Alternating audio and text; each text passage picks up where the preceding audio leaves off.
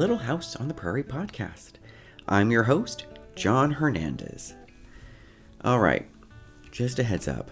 This episode, it's a little heavy at times. And I'm not one to give away spoilers, so I'm just going to leave it at that. And on a completely different note, welcome to December. I've already received my end of the year recap from Anchor in regards to this podcast. And, well, it's just a nice reminder that I made my first publication on the first week of February. I spent all of January in pre production, and, whew, and I will admit, I have gone back and listened to a few of those earlier episodes, and, well, there's been a lot of growth.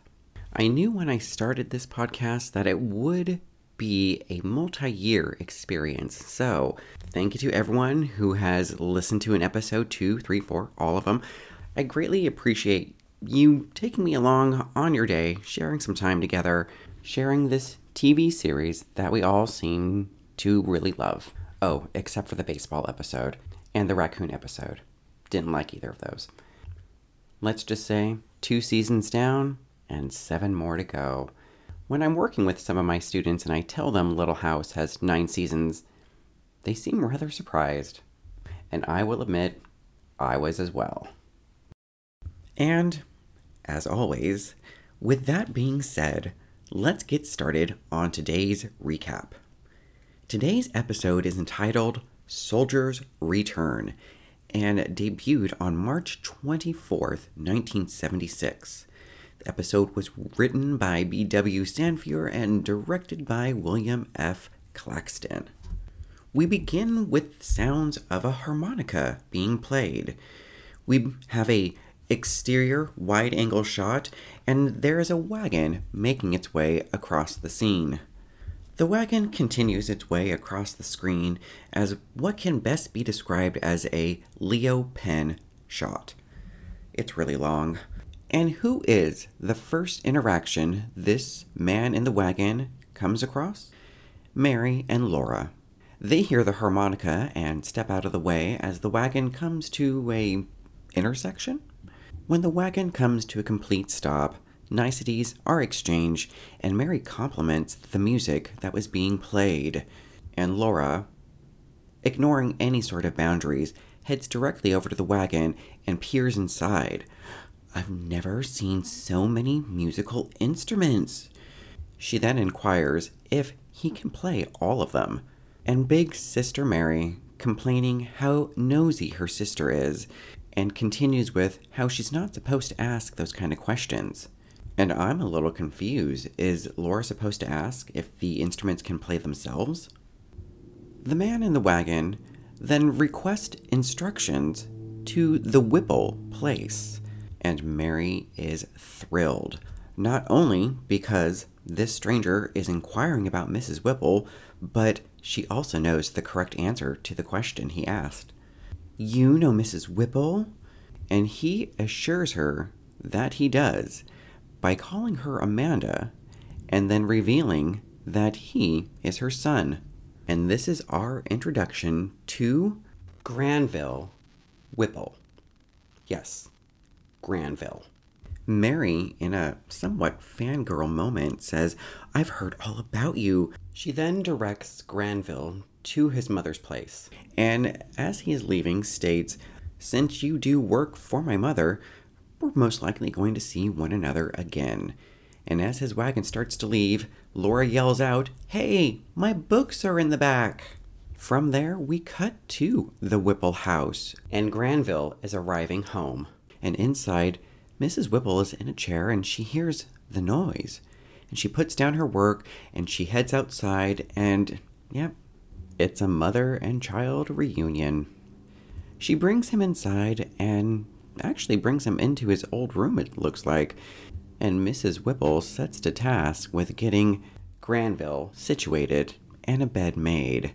But Granville, he seems to be having a moment the camera zooms in closely and we get a profile shot of him. And we see some reactions on his face, and we get a cut away to a bugle that is hanging from the headboard. We then cut back to Granville. He seems a little shaken. Mrs. Whipple returns to the room and notices her son's behavior. What's up? Granville admits to simply staring at the bugle and asks where it came from. Mrs. Whipple explains that she received it from a doctor a few years ago and has kept it around, awaiting for his return. However, very quickly, Mrs. Whipple states if it brings back bad memories, we can get rid of it. FYI, the entire time this conversation has been taking place, Mrs. Whipple has been unpacking Granville's bag, and she has found something in the bottom. It's a small tin box, and inside she finds a medal and a small folded piece of paper. And she looks at her son and then inquires, Has your leg been troubling you again?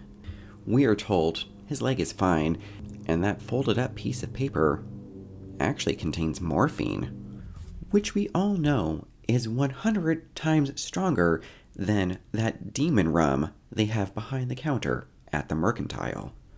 Granville assures his mother that he has been nine months clean. Mrs. Whipple continues on about how the medal was achieved by an action in the war, as well as his leg being injured. And actually, I haven't really seen much of him walking. He's been in the wagon most of the time. And that's when Mrs. Whipple confesses it was the leg injury and the pain that led to the prescription of the morphine.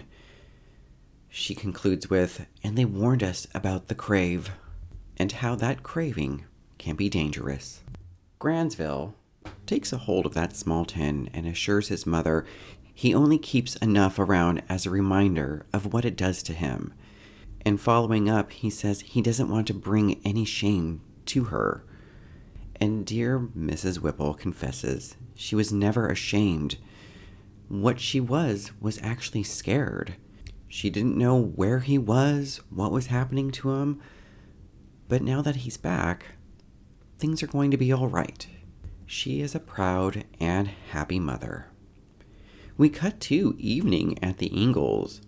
And of course, Granville is the topic of conversation. We are informed he has been gone 12 years.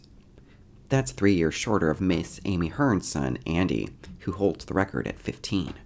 Mary continues to inform us of Granville's biography and states that he earned his medal at the Battle of Shiloh.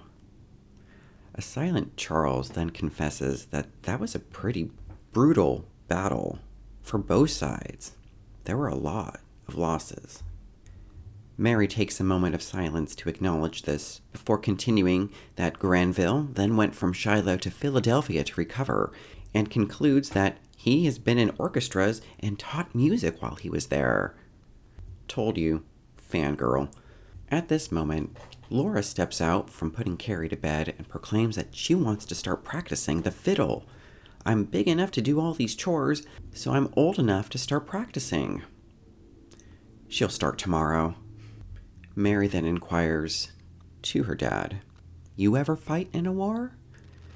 Charles says no, thankfully he has not. And Laura gushes, If you did, I bet you have gotten plenty of medals. To this, Charles states, I think most men would trade any medal to forget the memory of war. Speaking of history, how's your homework?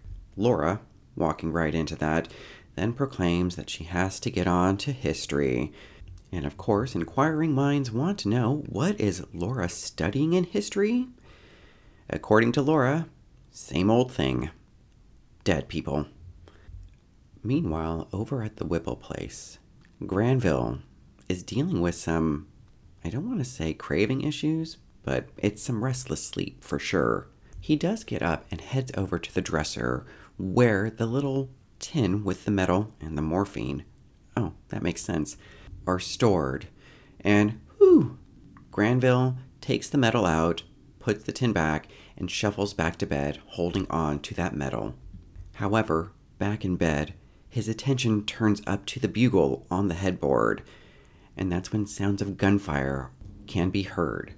And as those sounds continue, the camera zooms into the bell of the bugle, and we find ourselves in the midst of a Civil War battle. P.S. That was a nice transition. And it's Granville, running zigzags through the forest, avoiding their artillery shells that is landing nearby. He takes a moment to rest up against a tree, but he is then immediately confronted by a haunted vision of a fellow soldier. As Granville starts to flee, this dead soldier follows in pursuit. The dream continues to intensify, and eventually the visions go away, but not the sounds. And Granville is left in bed, surviving. We cut to the next day, where mother and son are heading into the mercantile. Mrs. Whipple has a very lovely purple dress and bouquet hat. She is the seamstress after all, so it does seem fitting she has such a lovely outfit. Harriet Oleson is tending the store, and Mrs. Whipple is introducing her son and, of course, embarrassing him at the same time, but embarrassing in a way a mother should and this is when she mentions Granville has played in an orchestra. Harriet Oleson, well, Walnut Grove could use a little culture. But the truth is, Granville wants to post a notice up in the store. He is advertising for music lessons, 50 cents, instruments included. And upon reading the flyer, Harriet Oleson immediately volunteers her own children to take lessons. She continues to gush, I'm the only one in the area with any formal music training. Well, voice, actually. And keeping her word, we cut to Nellie Oleson practicing the flute over at the Whipple's house. She is instructed to have one hour of practice every day. Nellie Oleson, possibly rolling her eyes, and confesses she won't need to practice that long. My mom said it won't take me as long as most. At this time, Mrs. Whipple, with Mary, come into the house, and Mrs. Whipple sets Mary to task, which you can see because it's all happening right in front of us. And that's when Nellie Oleson walks over and inquires, Are you here for lessons too?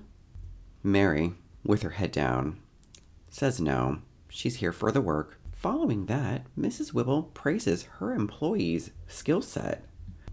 Unimpressed, Nellie states, My mom says music is more important. Even Mr. Whipple says so.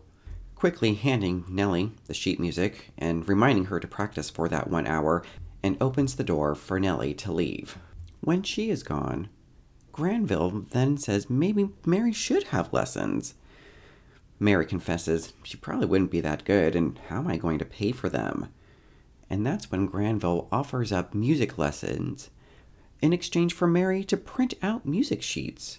Your sewing is so good, printing music shouldn't be that much more challenging. And well, Mary is all for this bargain, and they agree on this barter. Granville then stands up and heads over to that pile of instruments and pulls out a square case. He brings it to the table, unbuckles a section of it, and it is revealed to be a small keyboard. It's no second hand white baby grand, but it does get Mary to give up that sewing and start her first music lesson. We cut to Plum Creek, and Laura is having her first music lesson with the fiddle and it's going as good as it can. Laura's response is, Yuck! I will agree, it's not the most pleasant sound, but it's a first lesson. Looking at his half pint, Charles confesses, Well, you can't get really good until you practice more. A barking Jack announces Mary's return home with the piano case in hand. She gets everyone to head inside, and that's when she reveals the toy piano inside and the exchange that she has made with Granville for music lessons. Picking up that sheet music, Charles is intrigued. You can read this? Mary, I sure can. And with all the printing I'm about to do, I'm going to pick it up even faster. Charles is impressed. He's going to teach you how to play. Laura then states, Pa, you know how to play. And that's when Charles admits he can play, he just doesn't know how to read music. It looks like chicken tracks on a barbed wire fence to me. Speaking of chicken, Caroline reminds Mary about her own chores. And with the children outside, Charles is in good spirits about these lessons and wants to thank Granville. Great, you can do it on Sunday. Caroline informs him that she has run into Mrs. Whipple and Granville and is inviting them out to dinner. And with his fiddle in hand, Charles proclaims, Cool, we'll see if a city musician can keep up with a country fiddle. And as he plays a tune, there is a zoom in onto those strings, which then transitions us to a set of strings on a banjo with a nice zoom out. Again, very nice transition. And I have to confess, it 100% does look as though Granville Whipple can keep up with a country fiddle. The scene itself does seem to last a little while, but the music just gets faster and faster, so it gets more exciting.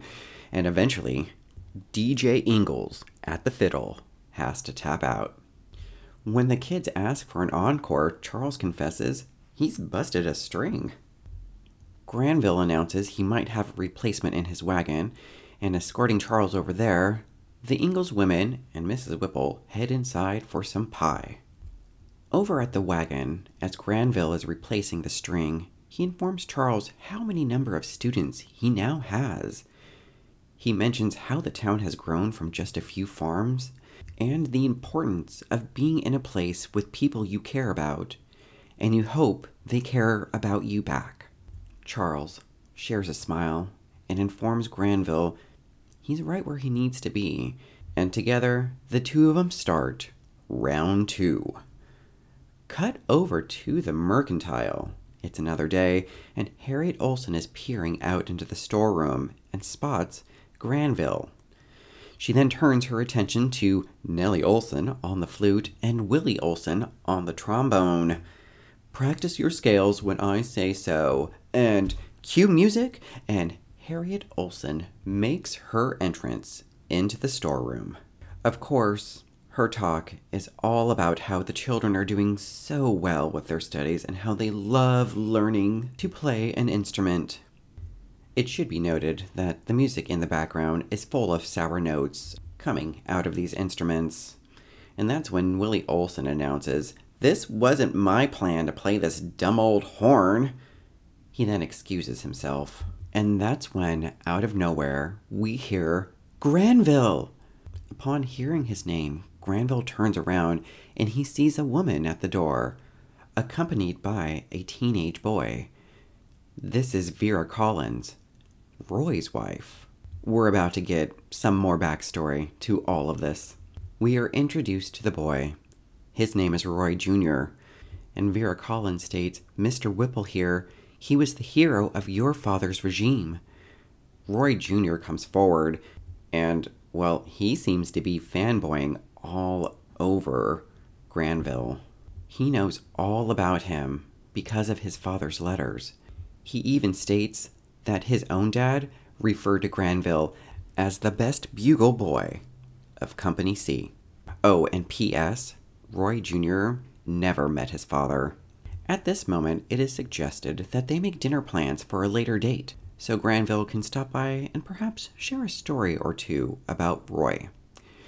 Vera and Mrs. Whipple then head over to the yardage. Granville heads outside, and Roy Jr. follows in pursuit, and he mentions how he would like to study the bugle with Granville. And Granville, he's not about that. But Roy Jr. is persistent. He wants to learn the bugle from Granville. And that's when we are also informed that Granville and Roy Sr. were always together in fact, they were even referred to as twins by everybody. He even pushes the matter you were there with him at the Battle of Shiloh. Not looking at Roy Jr., Granville states, um, I lost contact with him. It's very easy to get lost when you're surrounded. Roy Jr. continues, My pa said buglers are the bravest. That's why they're up at the front. Upon hearing this remark, Granville says, I suppose, he then tells Roy Jr. to relay a message to Mrs. Whipple that he's heading on home. We cut to a very restless night for Granville Whipple. He is perspiring, he is tossing, sitting on up out of bed, showing a little leg. He takes down that bugle. He then stands up out of bed and turns his attention towards the box on the dresser. The camera zooms down to just his feet, and the bugle falls from his hands, and he shuffles out of scene. We cut to morning the next day, and Mrs. Whipple is heading home. And inside, we find Granville using some sort of white powder you would find in the kitchen baking soda, baking powder, flour, sugar to refill that small packet of morphine. He returns the packet back onto the box on top of the dresser. At this time, Mrs. Whipple arrives and is just absolutely amazed about how quickly her orders are now arriving. What? Are you telling me all those turnpikes have been built? Walnut Grove, that's your tax dollars at work. Granville is busy getting himself dressed and is being a little short with already a very short Mrs. Whipple.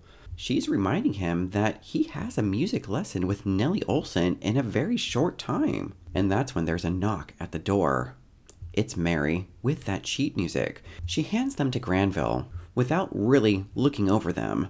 But Mary, being the student and employee that she is, does ask if he can double check the work to make sure it is all right. And it's less of a double look and more of a glance before he announces that it's all wrong, thank you for wasting my paper and your time. And as Mary is trying to apologize and offers to correct the work, Granville is just getting more and more heated until finally he calls off the deal and just storms out of the house. We cut to the mercantile, and Mr. Oleson is helping Mrs. Foster with a recently delivered package. It's 75 cents, which that's quite a bit on the prairie. and when she leaves, he heads over to Granville, who flat out inquires about the morphine in the house. There is none. Going for his second option, Granville inquires, Is there any laudanum? Mr. Oleson says, We haven't had any hard opiates or morphine in over a year. You're going to have to go see Doc Baker for those things. We're also told that it was Doc Baker who encouraged the Olesons to remove those items from their store altogether. People were bound to hurt themselves on those things. Granville then inquires about the location of the doctor's office and leaves. And en route to the doctor's office, Roy Jr. has been waiting outside with a bugle in hand for Granville. He still wants those lessons, and actually, that bugle was his father's. And well, Granville, in his current state, he takes it too far. He places his hands on Roy Jr. and shakes him and is getting directly in his face. I don't want to see it. I don't want to hear it. Upon finishing that comment, Granville looks into Roy Jr.'s eyes and immediately pulls the boy in close for an embrace and begins to apologize profusely. Granville then releases a very shaken Roy Jr., who backs up grabs his father's bugle, which he had dropped, and turns to run away. From there, we find ourselves inside Doc Baker's office, and he is inspecting the leg notices that there's no scarring and inquires if there really is any pain. Granville assures him that he is and does succeed in getting a prescription, but not for morphine. Doc Baker calls out Granville for earlier saying that he has not been on morphine for the last nine months. I've seen enough dependency on drugs to read the signs. In a very encouraging manner, he guarantees that he will help Granville to work through this withdrawal. And well, Granville is not happy about this. He calls out Doc Baker for his lack of care. You're the ones who gave it to us, and now you refuse to help us? Doc Baker confesses there was not a lot of study on the effects of morphine until after the fact. A very agitated Granville gets up, refuses Doc Baker's help, and says he'll take care of it himself, and leaves. we cut to Mary, and I believe it's later that same day, and who's down by the pond. And I have to confess, it does not look like a pond we've been to already. Charles comes into scene and notices Mary's belongings, minus the toy piano. I left it at Miss Whipple's. I don't want to play anymore, and I don't want to talk about it. As Charles is getting ready to leave, Mary then inquires, What do you do when you like someone and they do not like you at all? Charles has a seat, and Mary unloads about what happened earlier that day. In coming to Granville's defense, Charles states, We all have our bad days, and it doesn't mean anything. And Granville, well, he's been through a lot. He tells her to be patient with him, which then leads to their talk being concluded and Mary smiling and them heading off to supper. And we cut to late night, and we have a breaking and entering into the doctor's office. Not surprised, however. Granville is in the doctor's office, and he takes the entire supply of morphine that was there. We immediately cut to the Whipple house, and he is passed out in bed with that morphine on the nightstand. And we are brought back to Granville's visions, memories of the Battle of Shiloh. He's crawling out from a pile of leaves underneath a log, and looking around, he comes across, and I'm just going to assume this is Roy Collins.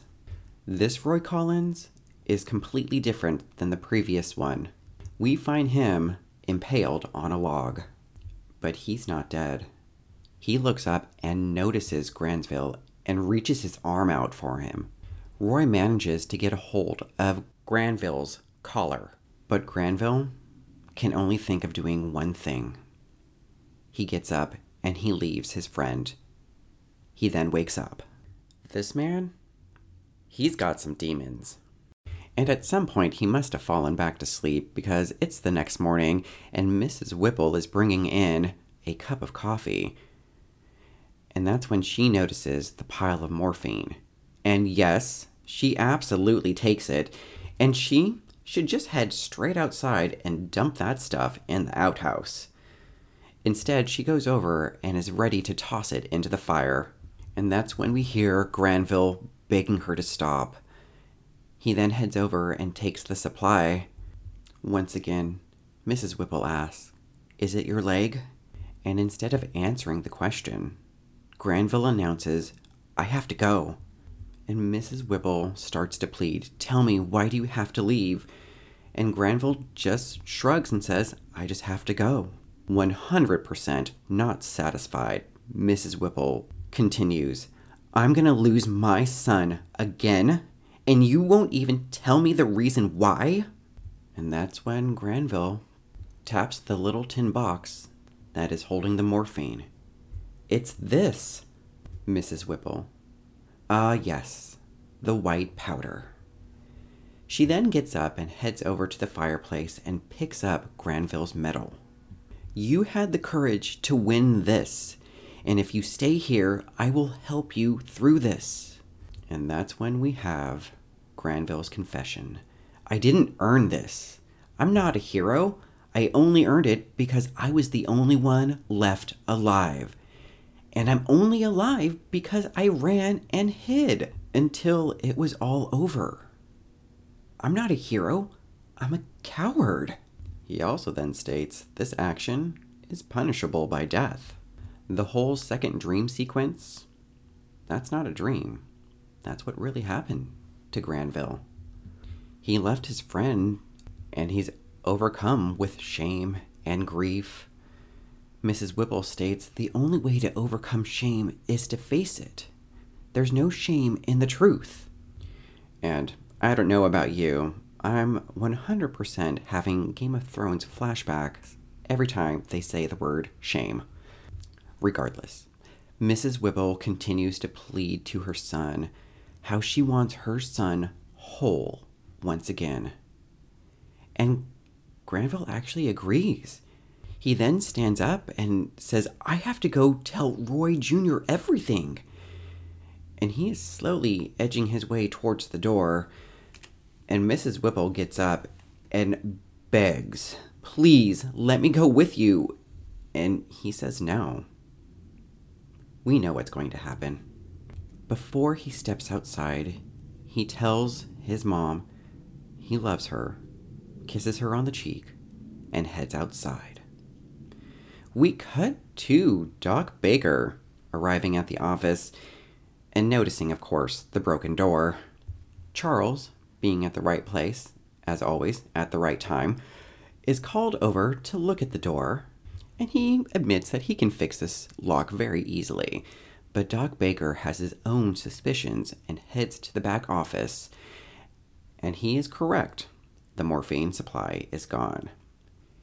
He then inquires if Charles is familiar with Granville and Mrs. Whipple, and does ask if he will accompany him over there. And over at the Whipple's place, Mrs. Whipple confesses Granville had gone to the Collins house, but he was supposed to be back in a little while, and she's been waiting here a few hours longer than she should have. Charles announces he will head on over to the Collins, but Mrs. Whipple does want to tag along. And en route, they come across Granville's horse, but Granville's nowhere to be found. He's not even responding to his name. That's when Charles gets out of the wagon and inspecting the surrounding area. He does notice something suspicious under some leaves and under a log. And upon closer inspection, all I have to say is, wow! Charles has found Granville under those leaves, his head sticking out, his hand exposed, clutching on to those packets of morphine. Granville has succumbed to his addiction. I have to say, this is even more intense when Jack Peters exploded himself. From there, we cut to a gravesite I'm not sure if it's the cemetery that's located next to the school slash church. Reverend Alden is concluding his eulogy and concludes that he hopes Granville has concluded his search for peace and give him your love and warm embrace. He finishes up by saying, as the bugler asks, This soldier has come home. Roy Jr. then steps forward and this boy does not seem to have ever needed lessons in the first place. Just stories about his dad. I have to confess, I don't know how many times I had to re record the name Granville because I kept saying Grainsville. And yes, it's very obvious in the first 10 minutes. Now that we're close to the end of season 2, I I have to wonder where people get this impression that this TV series is nothing but good values and warm feelings. Just some random thoughts that come from my head. We've had a plague, dealt with themes of alcoholism, child abuse, now drug addiction, mental health issues, watching a bag of puppies get tossed into a pond, and these are just some of the images slash memories that popped in my head without reviewing my notes. However, I just have to continue to say this show is awesome. And just in case anyone was wondering, I did go ahead and do the math. We are in the year of 1876 because the centennial happened just last episode. And if you minus the 12 years that Granville Whipple has been gone, you would end up in the year 1864, which is two years after the Battle of Shiloh. And moving forward in time in the Prairie Verse, let's get to reviewing and rating this episode. All right, so thinking back on the first season and everything up to this point, this episode is like our first episode that doesn't end on a happy note. I'm looking through my spreadsheet that's tracking down the ratings I have for each episode. And yeah, looking down, there are definitely moments where everything is, seems lost, but uh, again, everything is completed in that 48 minutes. Except here, we end with a funeral of a character who was dealing with a lot of issues. Mrs. Whipple loses her son, and Roy Jr. loses any opportunity to hear any stories about his father. If you want to try to put a positive spin on that, go right ahead. Be my guest, but I'm going to leave this one as is. And Granville Whipple, he's a pretty tragic character. This episode does a great job with keeping our attention on him. It seems each scene that he's in, we find out something more and more about him. In the first five minutes, we find out he's nine months sober from a morphine addiction. Before that, we're told he's a soldier, and as we move through the episode, we find out what happened to him as a soldier and how it's affected him. Oh, and like I said, the transition into that first dream sequence awesome, but how awesome was it to even have that dream sequence to help explain his character even more? And not only that, we saw his transformation from being a man who's trying to come to terms with things to unfortunately succumbing to his addiction and the actions that fell from that. We see how his character changes, and that's what I like. Uh, again, um, I reference this only because Back in season one, during survival, and just a few episodes ago in The Long Road Home, we had two men overcome their own racial prejudice, but it all happened in the span of a quick edit. So, having pretty much most of this episode, or the entire episode, about Granville Whipple, it was a nice character piece. And like I said earlier, this episode had a lot of really heavy themes. You know, the effects of war, drug addiction, separation, mother and son relationships, remorse and guilt. And again, the things I've just listed, that's all in the first 10 minutes. So, in all of this, you might be asking, how does John find a little house moment in this episode? And it's easy. It's the musical interlude. You know, the one between the city musician and the country fiddle. It's at this time Granville seems to really be in the moment. He's not thinking about his leg, he's not thinking about his past, he's not thinking about the morphine. He's just there with friends, playing music. It reminded me a lot of when I used to go home in the summer and visit with my family, and some evenings my dad would bring out his guitar, and while he played, you just kind of lost track of what was going on and you enjoyed the moment. And well, in this episode, everything that has happened up to that moment, and everything we should prepare ourselves that happens after this moment, this is a nice break. And with that, let's finally get to rating this episode. As you might have picked up, I did like this episode quite a bit.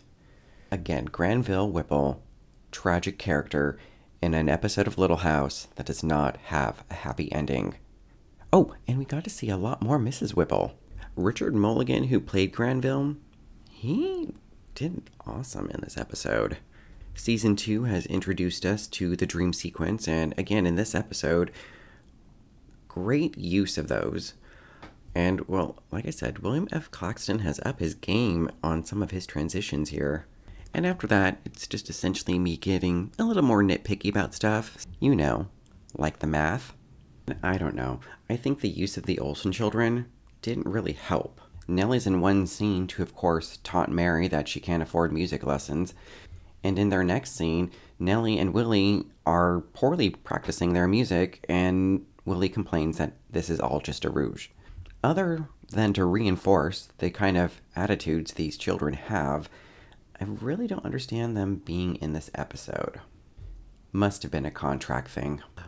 Let's just go ahead and say that I'm going to give this episode, Soldiers Return, a 4.75 bonnet.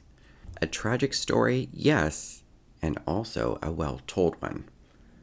And those are some of my thoughts and feelings about this episode.